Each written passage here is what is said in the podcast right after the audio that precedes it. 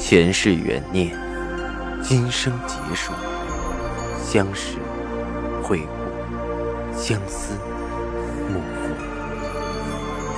忘川河畔孤等，三生石前许愿，浮华落尽，只余情深入。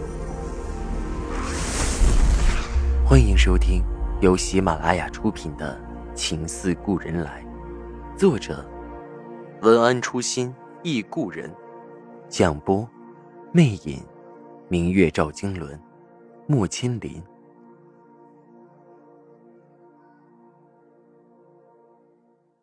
第一百三十六集，我缩在卫生间里，忍不住压着声音哭得一塌糊涂。为什么？为什么总在我好容易心情平静的时候，要这样来一次翻天覆地的冲击？而每一次这样的冲击，都让我撕心裂肺的像被灭了一次。过了半晌，才终于缓过劲儿来，把脸洗干净，走了出去。夏医生没什么反应的在看着报纸，看到我出来，淡淡笑着：“过来坐着，喝杯茶。”我坐到他旁边，眼睛还肿，不知怎么说，解着尴尬：“啊。”志锦，你今天不上班？不去了。夏医生把水杯递给我，手却有些微微抖。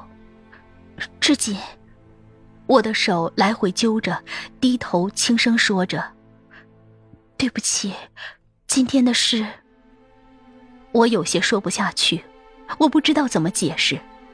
我和赵已经没什么，但明明自己心里是有什么的。不要紧。夏医生太阳穴处突突的跳着，面上却依然是温和的笑意。如果你需要时间，我可以等，无论多久，能够陪着你，我已经很开心了。夏医生的话让我心里很不是滋味，我咬了咬唇，说着：“志姐，你不必这么辛苦。”夏医生牵过我的手，浅笑：“不要说傻话，我们之前不是已经很好了吗？不要被一些事情干扰。你也说了，想过平静的生活，我们以后好好把暖暖带大，让她健康快乐的成长，不好吗？”说到暖暖，我的心一扯，刚才烦乱的脑子也渐渐平静了下来。我没有答复夏医生，只是犹豫的看着他。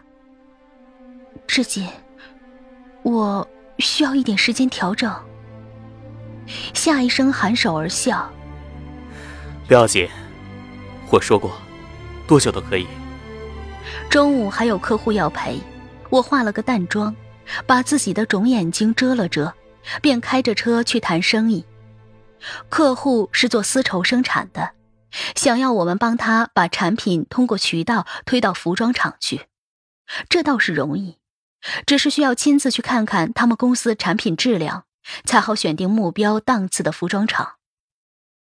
我随口问了一下他们的产品，对方的业务经理姓孙，问着我道：“听说你们的客户有欧洲的一些品牌服装，能进那些服装厂吗？”我有些为难。啊，孙经理，那些厂子的丝绸基本是欧洲运来的，只是在国内加工。图的是人工便宜，偶尔要一些丝绸做的也是他们的低端产品。我没好意思把话说直，那些厂子只看得上大型丝绸公司的产品，像嘉宝之类的。这也是目前中国丝绸业的尴尬和悲哀。中国虽是丝绸大国，却并不是丝绸强国。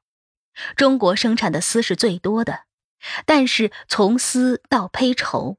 再到印染加工的缎绸，就越来越走下坡路。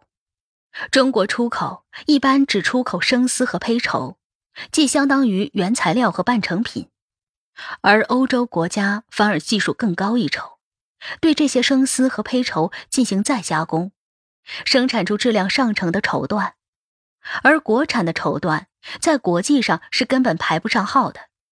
别说小公司。就是嘉宝丝路这样的大公司也很艰难。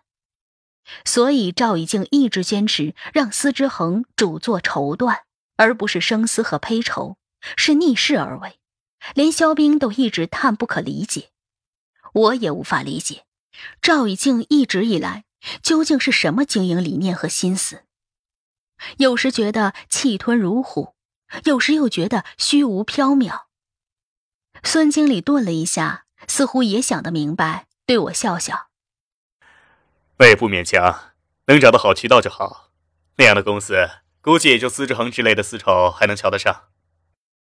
我忙摆手，啊，不是那个意思。孙经理抬手，咱们干这行的不用虚客气，我也是说着试试，行就行，不行也无所谓。要是做到司之恒那种气派，他们都得追着跑。我听到“司之恒”几个字，心就是一突，没有说话。孙经理却打开了话匣子，不知道你代理司之恒的产品吗？他们最近做的火急了，又上了条生产线，每天看着他们的股票像坐了火箭似的疯狂上涨，我都后悔没多买点，否则现在也发了。嗯，涨了会怎样？我还是忍不住好奇的问着。司之恒有什么好处？涨了自然是股东们获利啊，不过就是涨得有点太玄乎了。孙经理笑着，把话题转到了别处。我对上市公司股票操作不是很懂，虽然也在狂学恶补，但终归实践操作太少，只是看的书本理论。而且股票这事儿到了中国又是另一番景象，早失去了最初的味道，成了庄家和散户的博弈，就更只可意会不可言传了。但是想想，股票涨了，对公司总归是好事，也就放下心。继续和孙经理聊着别的事。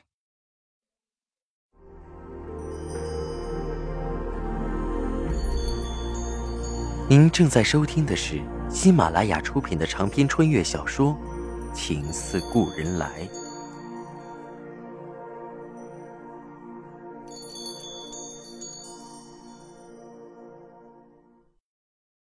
了两天，下午我谈生意结束的早。夏医生还没有下班，我先到幼儿园接了暖暖回来。路上他又嚷嚷着要吃双球冰激凌，我只好给他买了一个。有时候真的好佩服小孩子的肚子，吃那么多也没什么事儿。牵着他脏乎乎的小手，我数落着他：“暖暖，你不能总吃这个，对肠胃没什么好处。”暖暖不服气的说着：“叔叔说。”吃的多才长得高。这家伙最近学会顶嘴了，而且不论我说什么，他都能找出“叔叔说”来和我抗衡，让我哭笑不得。进了小区，我忍不住又唠叨他：“下次再和我说‘叔叔说’，妈妈打你小屁股。妈妈的话就不要听了，只听叔叔的。”暖暖咯咯笑着，却给了我重重的回答。嗯，只听叔叔的。我心里一梗，暖暖原来已经依赖夏医生到这个地步，我竟然还没发现。一时却也不知道说什么，只好一边拉着他，一边在小区里缓缓的走着。到了楼前的草坪边，忽然看到对面楼下停着一辆我熟悉的车，揉了揉眼睛，用手点着数了数车牌号。没错，他南京的车。我正在发愣，耳边传来了一声清冷的招呼：“这么早回来了？”我惊得心扑通就是一跳，抬头一看，他不知什么时候走了过来。可能我太专注看他的车子，竟然没有听到他的脚步声。暖暖也抬头愣愣的看着他，他忍不住抬手摸了摸暖暖的头。声音倒变得温和。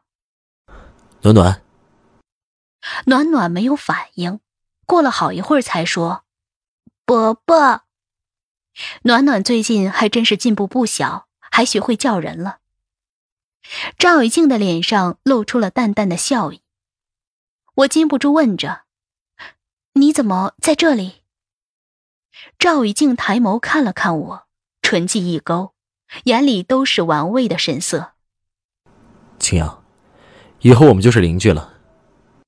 嗯，什么意思？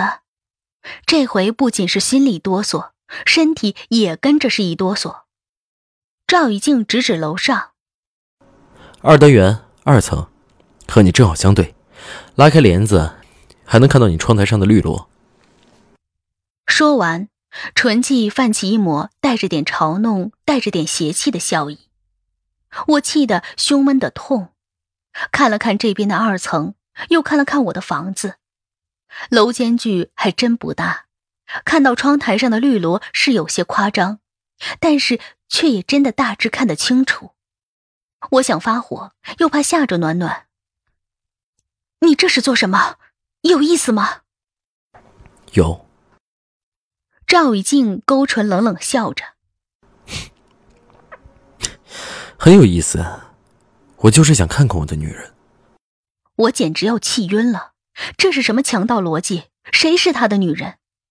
就这么在眼皮子底下住着，还怎么生活？我只觉得全身都哆嗦。赵以静，你怎么这么幼稚？你的行为一点都不像一个上市公司颇有成就的老总，像个无赖小子。我从不觉得我是个君子，我懒得装。赵雨静笑的清冷中带着一丝邪魅。这房子谁都可以租。可以买，我为什么不能？我终于忍不住，声音大了起来：“你到底还讲不讲道理？说好的分开，说好的互不打扰，这又是什么？”暖暖被我吓到了，瘪着嘴，睁大眼睛看着我，嘟囔：“妈妈。”那是你自己说好的，我可从没答应。赵以静目光轻寒，声音倔强不让。我说不出话，半天憋出两个字：幼稚。说完，牵着暖暖头也不回的离去。回到了房间，我愤愤的把所有的窗帘都拉上。看绿萝，看个头，简直不可理喻。晚上，夏医生下班回来，天还没有完全黑，好奇的笑着。今天怎么把窗帘这么早拉上了？